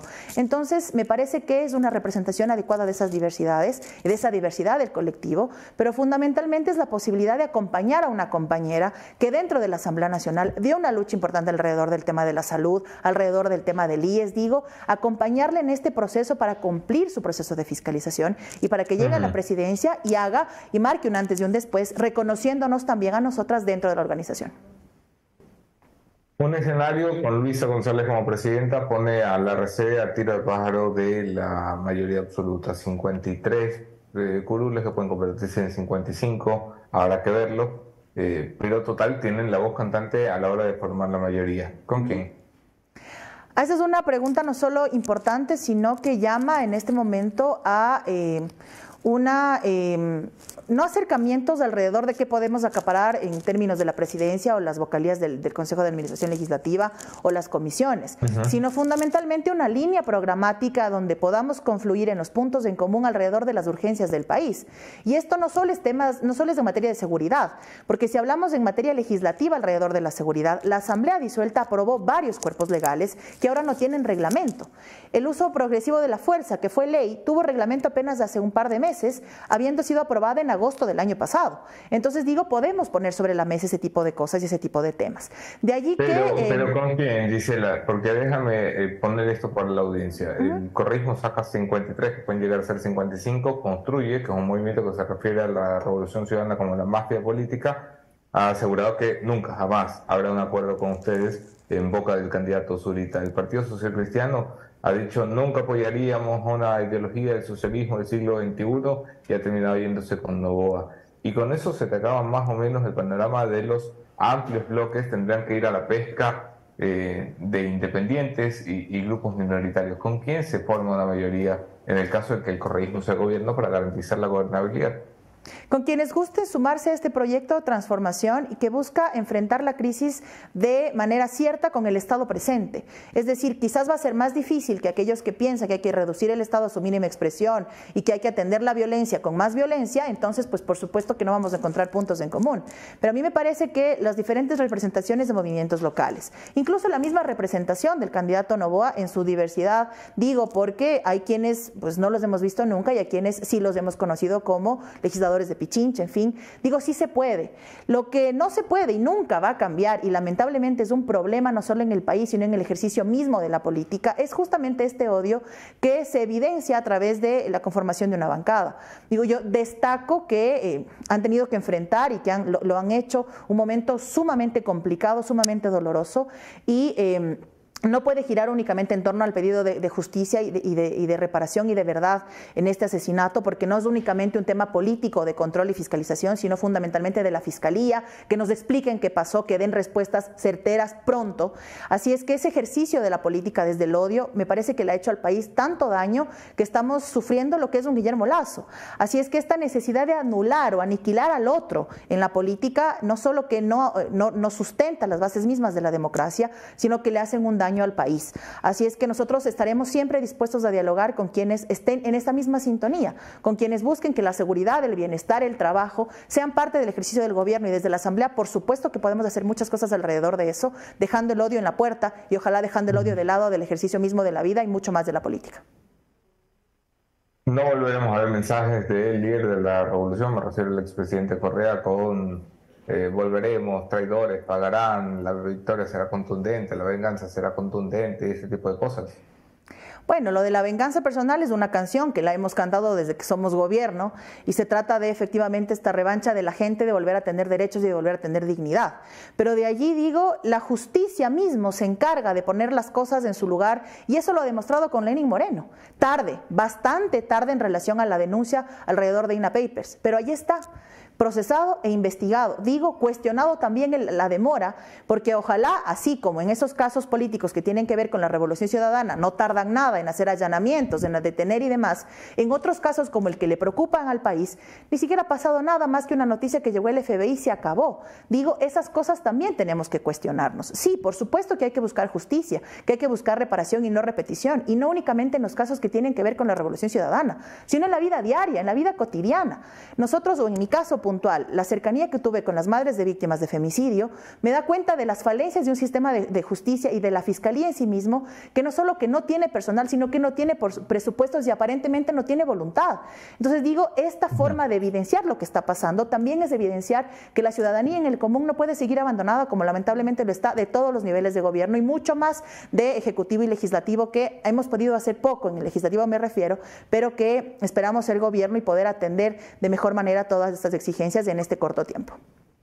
Gisela, es mi idea, eh, o, estoy equivocado, pero me parece que le han bajado el tono al pedido de cabeza que tenían contra la fiscal general Diana Salazar. Me parece que ya en la segunda vuelta, pues no suena aquello de vamos a llevar la fiscalización a la fiscal general como lo habían dicho siempre. Está cuestionado su proceso de titulación pero digo, eso tendrá que investigarse por los canales y las vías pertinentes y que se tomen las decisiones correspondientes, como dice la ley. Digo, no está bien que un país como el nuestro, con una crisis tan profunda, además tenga una fiscal cuestionada. Pero de allí, en su momento, nosotros como bancada, cuando se dio la investigación en el caso Bernal, planteamos que se haga un proceso de control político a la fiscal, porque en primera mano estuvo en la fiscalía el femicida y no pasó nada. Y lo planteamos así y fuimos la única bancada que lo hizo con esas certezas y las demás bancadas no estuvieron de acuerdo. Y tampoco estuvieron de acuerdo en un segundo momento, que fue un informe alrededor también de los femicidios, donde también planteábamos responsabilidades políticas y tampoco las otras bancadas de ese momento quisieron vincular a la señora fiscal.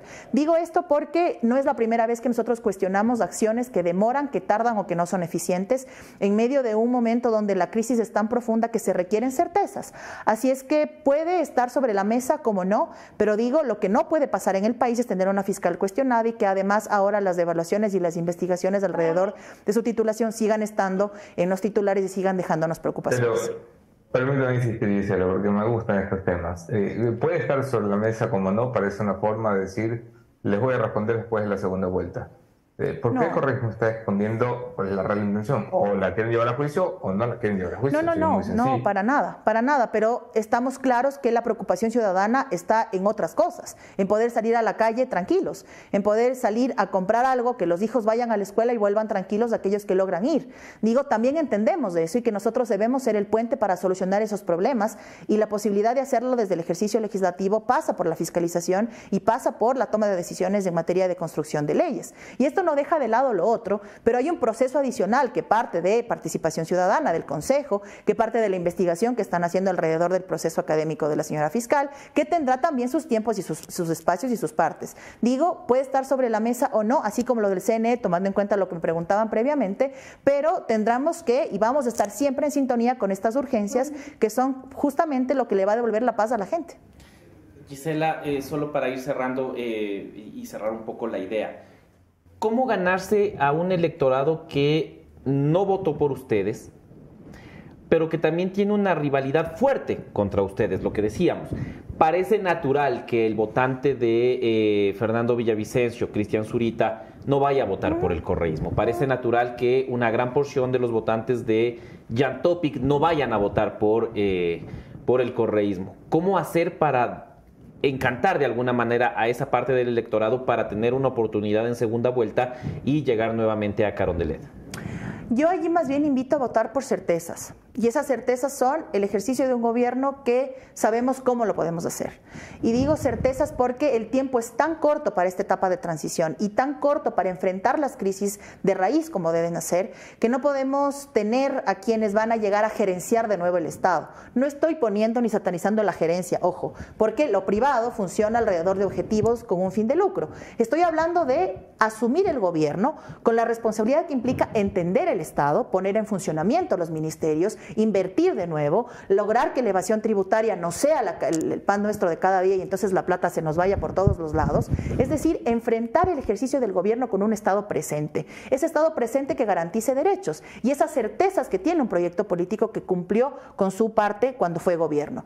¿Que pudimos cometer errores? Por supuesto que sí, indiscutiblemente. Pero en nuestro gobierno no se contaban muertos.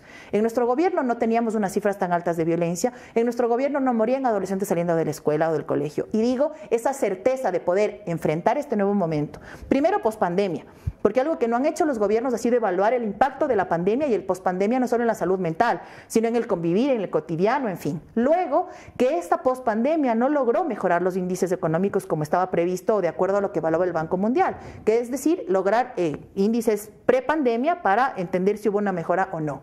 Y de ahí Entender que el Estado puede responderle a la gente cuando es no solo eficiente, sino cercano.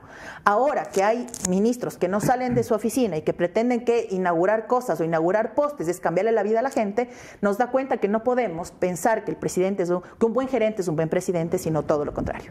Son las declaraciones de Gisela Garzón, asambleísta reelecta de la Revolución Ciudadana, completará su periodo en, la, eh, en los próximos días. ¿no? Me imagino que 10 días antes de la posición del presidente al menos tendrán que ustedes asumir de nuevo sus cargos. Muchísimas gracias. Gracias a ustedes por la invitación, un gusto. Sí, estaremos reuniéndonos en los próximos días para evaluar cómo vamos a avanzar en este nuevo reto.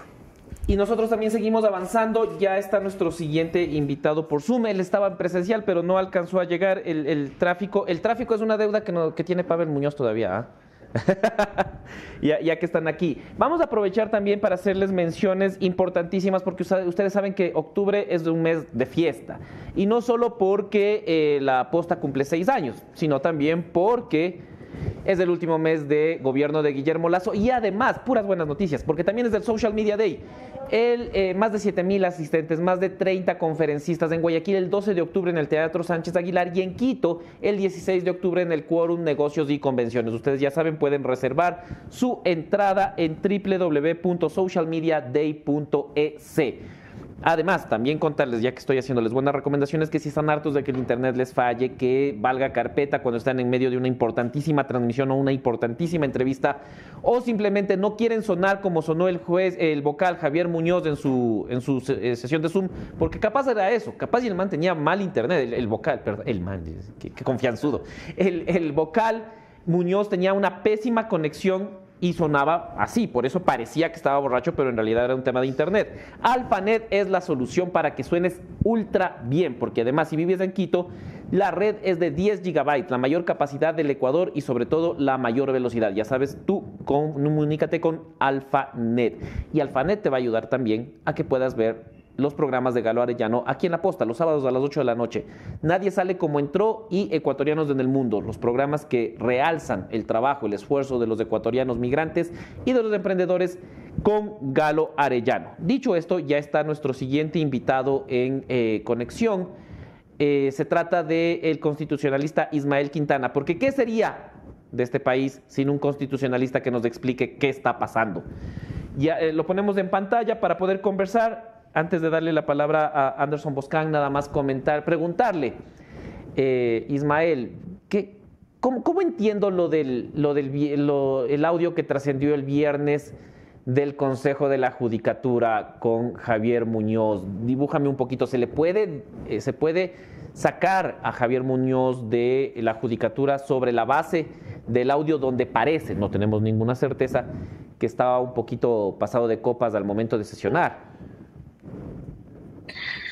Ay, ay, ay, bueno, buenos días, un abrazo para ustedes, para ti Javier, para Anderson, por supuesto, para quienes nos están mirando y escuchando. Este es el país donde las alegrías duran poco, ¿no? Y cuando ya los chicos entran a clase, este tema del tráfico se caotiza. Pensé en llegar, eh, pero el tiempo ya no me dio y me quedaba más corto llegar rapidito acá a la OFI antes que, que quedarles mal llegando tarde. Eso primero, así que me disculpo, porque a mí me encanta ir allá, porque esas sillas son bastante cómodas y el café es buenísimo. Luego, eh, yo creo que una de las tareas fundamentales de la Asamblea Nacional que se va a instalar en, en, un mes, mes y medio, eh, será arrancar algunos juicios políticos y entre esos al Consejo de la Judicatura.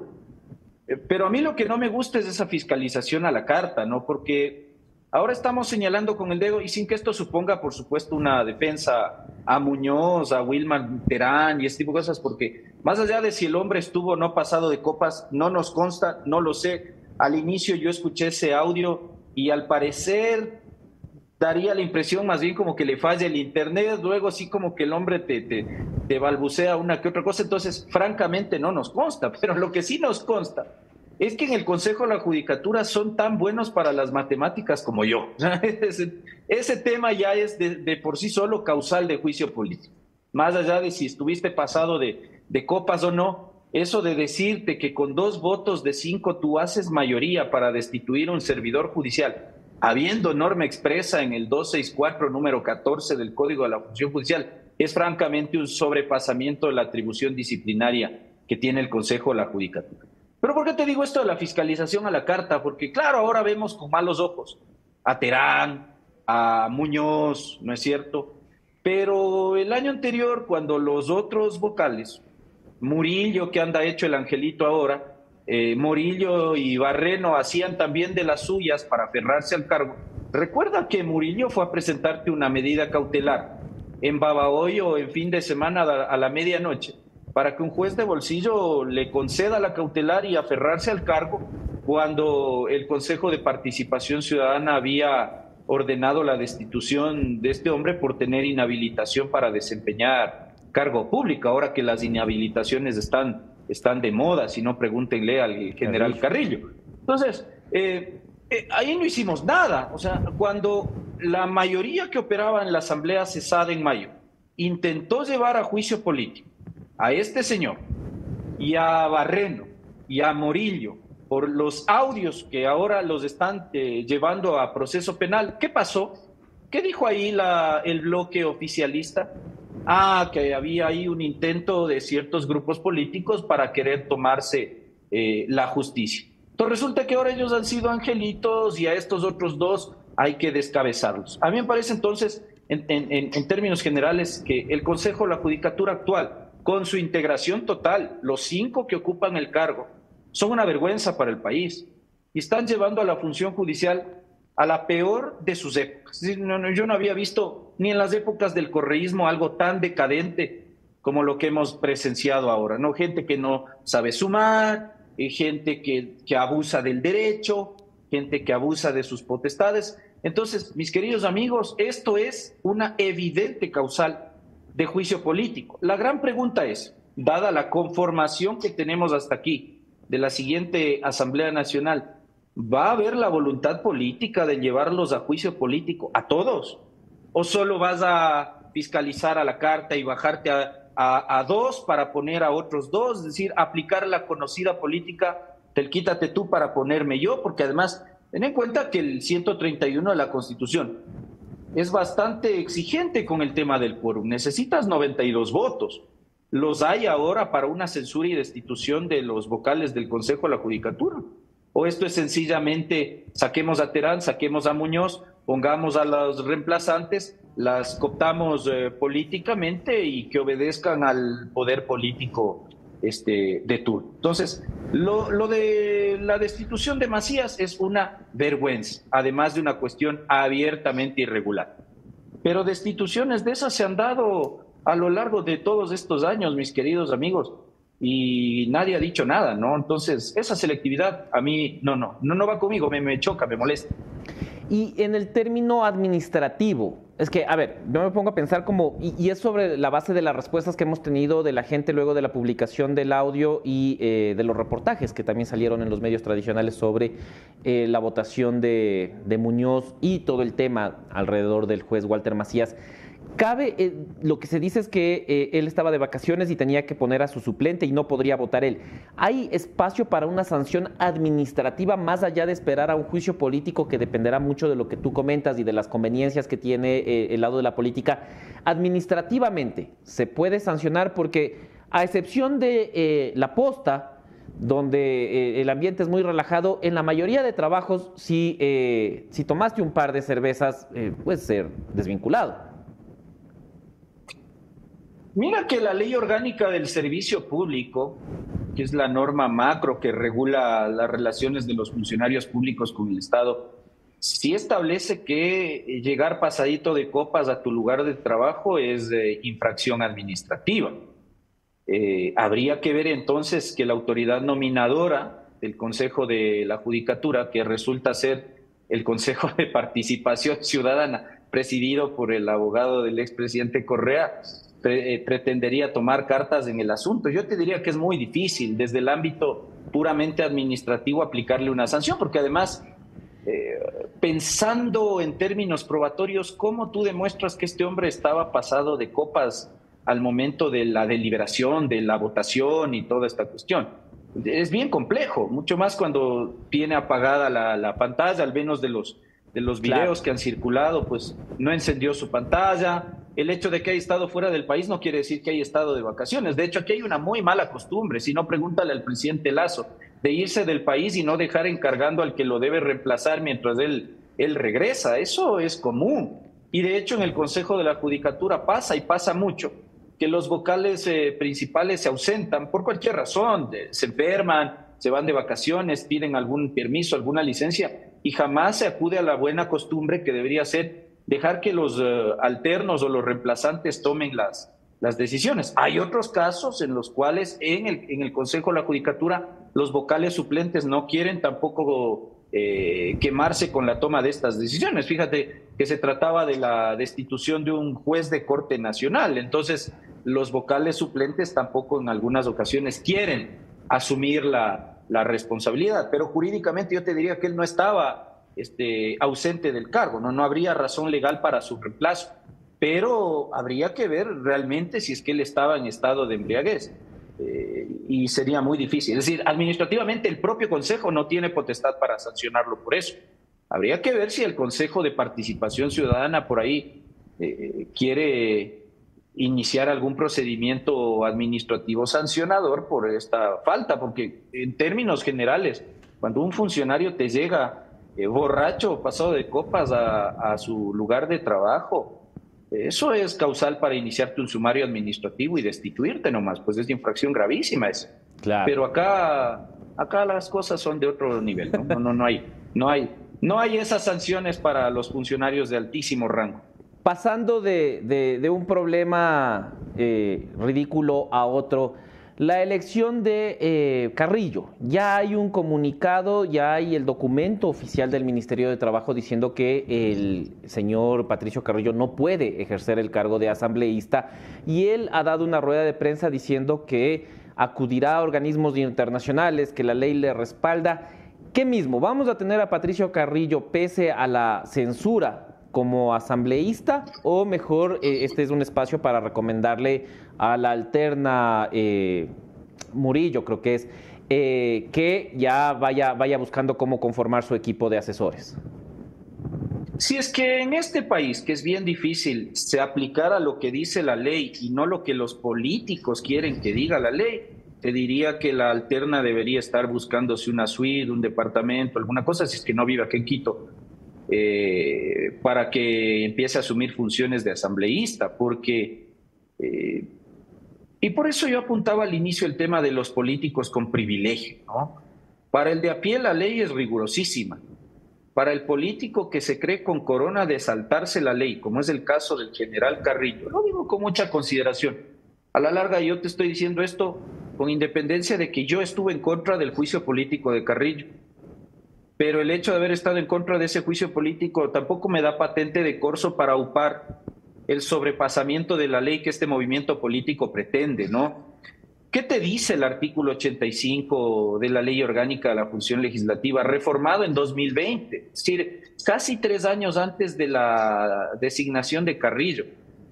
Te dice que si tú eres sujeto de juicio político y fruto de ese juicio político la Asamblea decide censurarte y destituirte, no puedes, durante los siguientes dos años contados a partir de esa censura, ejercer cargo en el sector público. Y cuando habla de cargo, habla de cualquier tipo de prestación de servicios laborales, para ser un tanto más explícito para el Estado, ¿no? Porque yo he escuchado ahí a, mis colegas todólogos entrar a opinar para aupar la violación a la ley que pretende Carrillo, decir es que no, Carrillo sería dignatario de elección popular. Carrillo no es servidor público. Bueno, esta, esta cuestión que causa risa porque a partir de 2008, el 229 de la Constitución te eliminó esa distinción que sí la teníamos con la, Constitución del 98, pues donde tú tenías un régimen específico para los llamados dignatarios de elección popular que los separabas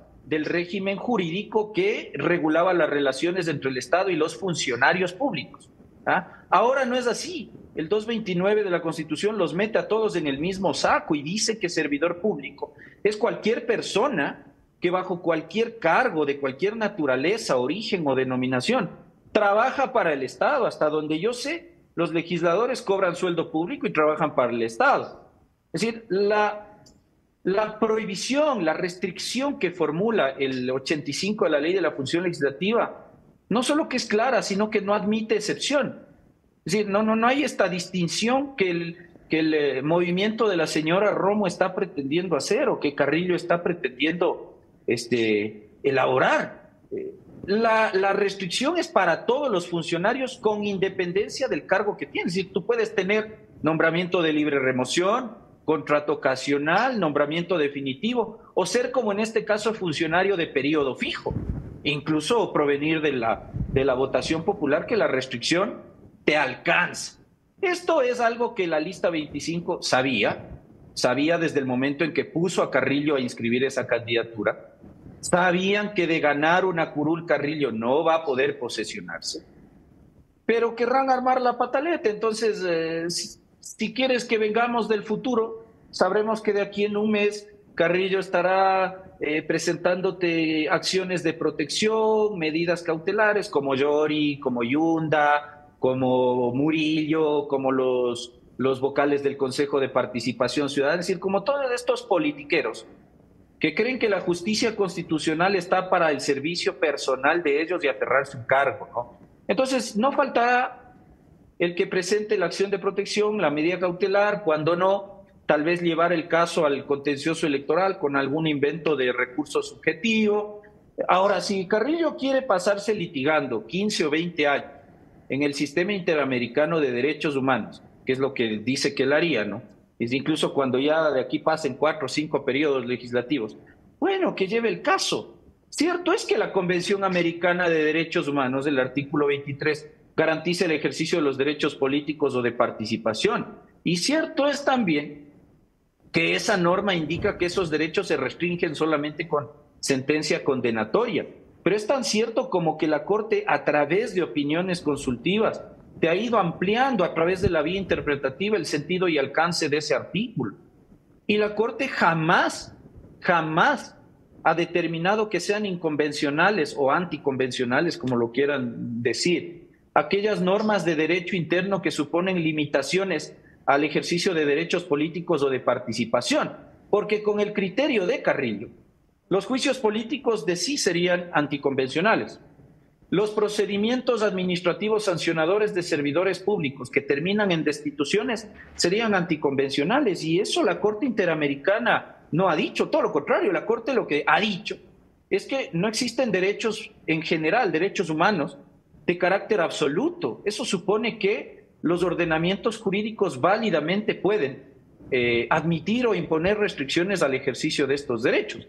Si al general entonces no le gusta el 85 de la ley, lo que tiene que hacer es presentarse una demandita de inconstitucionalidad, llevarla a la Corte Constitucional y esperarse, qué sé yo, cinco o siete años, probablemente más, para que la Corte después de ese tiempo le diga si la norma es o no inconstitucional. Pero, general, mientras la norma esté vigente, se la tiene que cumplir. No en vano está el Ministerio del Trabajo registrando esa inhabilitación. Entonces, me parece a mí que la cuestión es, es clara, ¿no? Eh, pero, sin embargo, esto es política y en política a veces el derecho no necesariamente es lo que prima, lamentablemente. Ahora, el CNE esperaría que no entregue credenciales, es lo que debería este, ocurrir, si no, habrá que golpearle la puerta al Contralor para que inicie acciones de control, porque estaríamos hablando de una persona que eh, estaría recibiendo sueldo público sin tener la habilitación legal para aquello, ¿no? Y eso genera dolores de cabeza luego. Doctor, eh, gracias por, por, resolver algunas de estas cuestiones urgentes. Siempre es un gusto tenerte aquí en el programa. Eh, yo no soy ese que sale con una figurita. Ahí está. Listo. Gracias por estar conectado. Un saludo, Doc. Oye, eh, tengo unas, unas dudas mentales sobre la posesión de la Asamblea. ¿Está definido ya que va a ser 10 días antes que el presidente, como convencionalmente es, el 14 de mayo el 24 de mayo, pero esta vez en noviembre? A ver, ¿qué te dice el Código de la Democracia? Que no sé si en el CNS lo han leído. El artículo 81 de esta norma indica que en el caso de las elecciones presidenciales y parlamentarias, producto de la llamada muerte cruzada, la Asamblea Nacional se tiene que posesionar a lo sumo 15 días después de proclamados los resultados. Naturalmente ahorita con todo el relajo del voto telemático en circunscripción del exterior, todavía no tenemos resultados oficiales. Eso es algo cual puede, puede, claro, puede sacar ventaja el Consejo Electoral porque con eso tratarán de hacer coincidir eh, que las cosas eh, se pateen un poquito, porque personalmente yo aspiraba a que luego del 20 de agosto, unos 15 días después, se proclamen resultados, luego del despacho de los recursos que se suelen presentar en el contencioso electoral y que ya esto sería 20 de agosto, más o menos yo decía inicios de octubre debería la Asamblea Nacional estar posesionada. Insisto, con el tema del voto telemático eso no va a ser posible. Entonces lo más probable es que tengamos una Asamblea posesionándose poquitos días antes de la posesión del eh, presidente o, quien resulte electo en el, en el balotaje. Lo cierto es que la norma te dice 15 días máximo, 15 días después de proclamados los resultados. Así que todavía no hay resultados oficiales, toca esperar. Seguir, a seguir en este país sin asamblea que tampoco, tampoco se nota tanto. Eh, las pugnas eh, por el control de la justicia han llegado a unos niveles que eh, yo no había visto nunca. hemos visto toda la vida control de la justicia por parte de la clase política en este país, desde el 78 de la fecha, pero yo no había visto un nivel donde las pugnas llevaran a iniciarse procesos, a perseguirse, a tumbarse jueces, al estado vergonzoso ahora. Eh, ¿Quién está detrás? ¿son, ¿Son los políticos usando qué artificios legales y cómo paramos esto? Yo creo que el Consejo de la Judicatura es un órgano que como este CPCCS está destinado algún momento a desaparecer. No, no, yo sé que este es un órgano muy antiguo, que se lo creó con las reformas del 92, que la idea era eh, dotarle de cierta independencia para que juzgue administrativamente las infracciones de los servidores judiciales.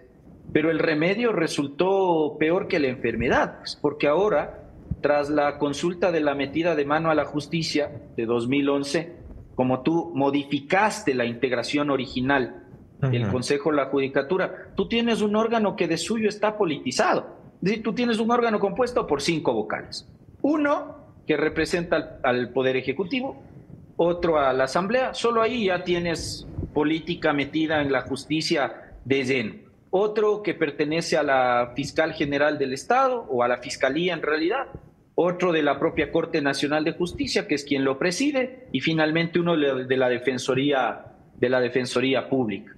Por ejemplo, cuando, cuando se propuso esta enmienda constitucional, uno decía, a ver, le estás metiendo al Ejecutivo, le estás metiendo al Legislativo, es decir, a la política en la administración de justicia.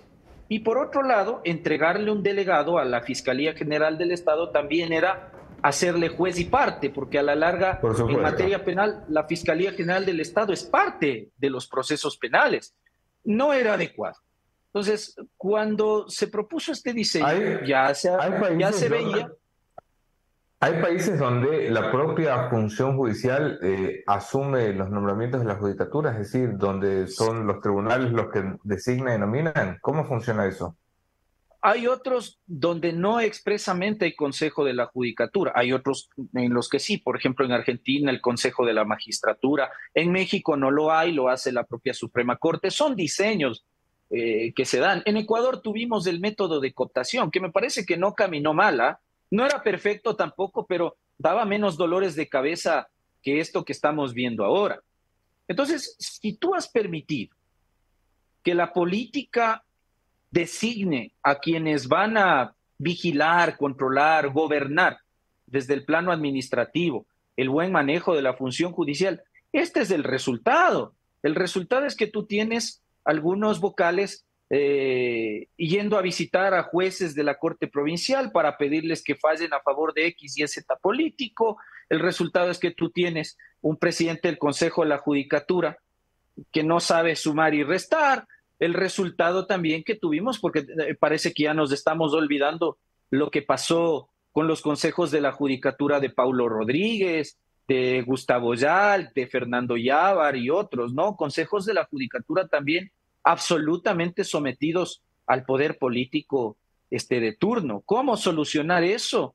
Bueno, esa es la gran incógnita, porque para mí, si tú me preguntas, aquí habría que cerrar esta vaina un tiempo, te digo, literalmente cerrar, clausurar esa función judicial, limpiar jueces, limpiar fiscales, limpiar defensores públicos, pero para que tú tengas eso, que constitucionalmente sería posible, por si acaso cuando yo hablo de limpiar, me refiero a iniciar procesos de evaluación, como dispone el 183 de la Constitución, procesos de evaluación cualitativos, cuantitativos, a la gestión de, estos funcionarios de, de carrera judicial. Pero para que tú puedas hacer eso y sacarme a estos jueces que ventajosamente no son todos, pero estos jueces que a veces nos dan dolores de cabeza, tú necesitas tener un órgano, el órgano que te hace la limpieza también tiene que estar limpio.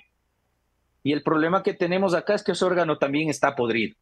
Entonces, mi querido Anderson, eh, creo que habría que trabajar a futuro. En este mismo instante, pues yo creo que al gobierno que venga en año y medio eso le va a quedar complicado porque los procesos de, reforma constitucional eh, son largos, son tediosos, con una corte que además es muy rigurosa en el tema, eh, pero a futuro habrá que pensar en trabajar en reformas para probablemente o eliminar el Consejo de la Judicatura, modificar su integración y también en algo morigerar esta atribución que tiene para suspender jueces, para destituirte de esa manera, porque a su contrario son órganos que solamente sirven para la persecución y que están al servicio del poder político este, de turno. Pero si el tema Yori, que es el que lleva a la fiscalía al caso Vocales, es un tema del año anterior, pues. Y resulta que, ah, oh, sorpresa, ahora sí, hay que procesarlos penalmente, cuando ese tema era un delito que se cometió a vista y paciencia de todo el país y no pasó aquí nada. Entonces somos el país también este, de las conveniencias. En todo caso es lo que tenemos y en algún momento habrá que ver si hay voluntad política para iniciar realmente una reforma, pero seria. Pues no, no, no estas reformas donde eh, eh, utilizamos a la Constitución como, como cajón desastre y hacemos reformas parche para beneficiarme yo, decir, los políticos de turno, que ese es el problema que tenemos. Doctor Quintana, quien seguramente nos, eh, nos acompañará la próxima semana para eh, un nuevo episodio de alguna irregularidad que esté pasando en el Ecuador, de alguna función del Estado que esté incumpliendo la norma y que nos toque ir viendo sobre la marcha cómo, cómo funciona este país, porque desafortunadamente así, así funciona. Muchísimas gracias, Doc Quintana. Un abrazo, mis queridos amigos. Buenos días. Y con esto estamos cerrando ya el programa del día de hoy. Anderson Boscan, eh, nutrido a eh, posiciones del Partido Social Cristiano, lamentable el suceso de, Carlos Falqués, un poco también la visión del correísmo que eh, me, deja gratas, gratos mensajes la entrevista con Gisela Garzón también, una postura un poco más centrada y más acostumbrado a lo que no era habitualmente el correísmo. Y finalmente la explicación de, lo que sucede. Patricio Carrillo no puede ser asambleísta, eh, puede ir a, llorar donde quiera en la llorería, pero no puede ser asambleísta. Anderson Boscan. Eh, puede ser llorerista, tal vez. sí. Asambleísta no, pero llorerista sí. Bueno, este ha sido un programa que recoge el fallecimiento de Carlos Faiquez Batalla, la postura del PSC, la postura del RC, las disputas de la justicia, los conflictos en la Asamblea, lo has visto todo, esto fue Café La Posta. El señor Javier Montenegro, editor general del Posta, y su servidor desde el exilio, Andrés Boscan. Chau, chau.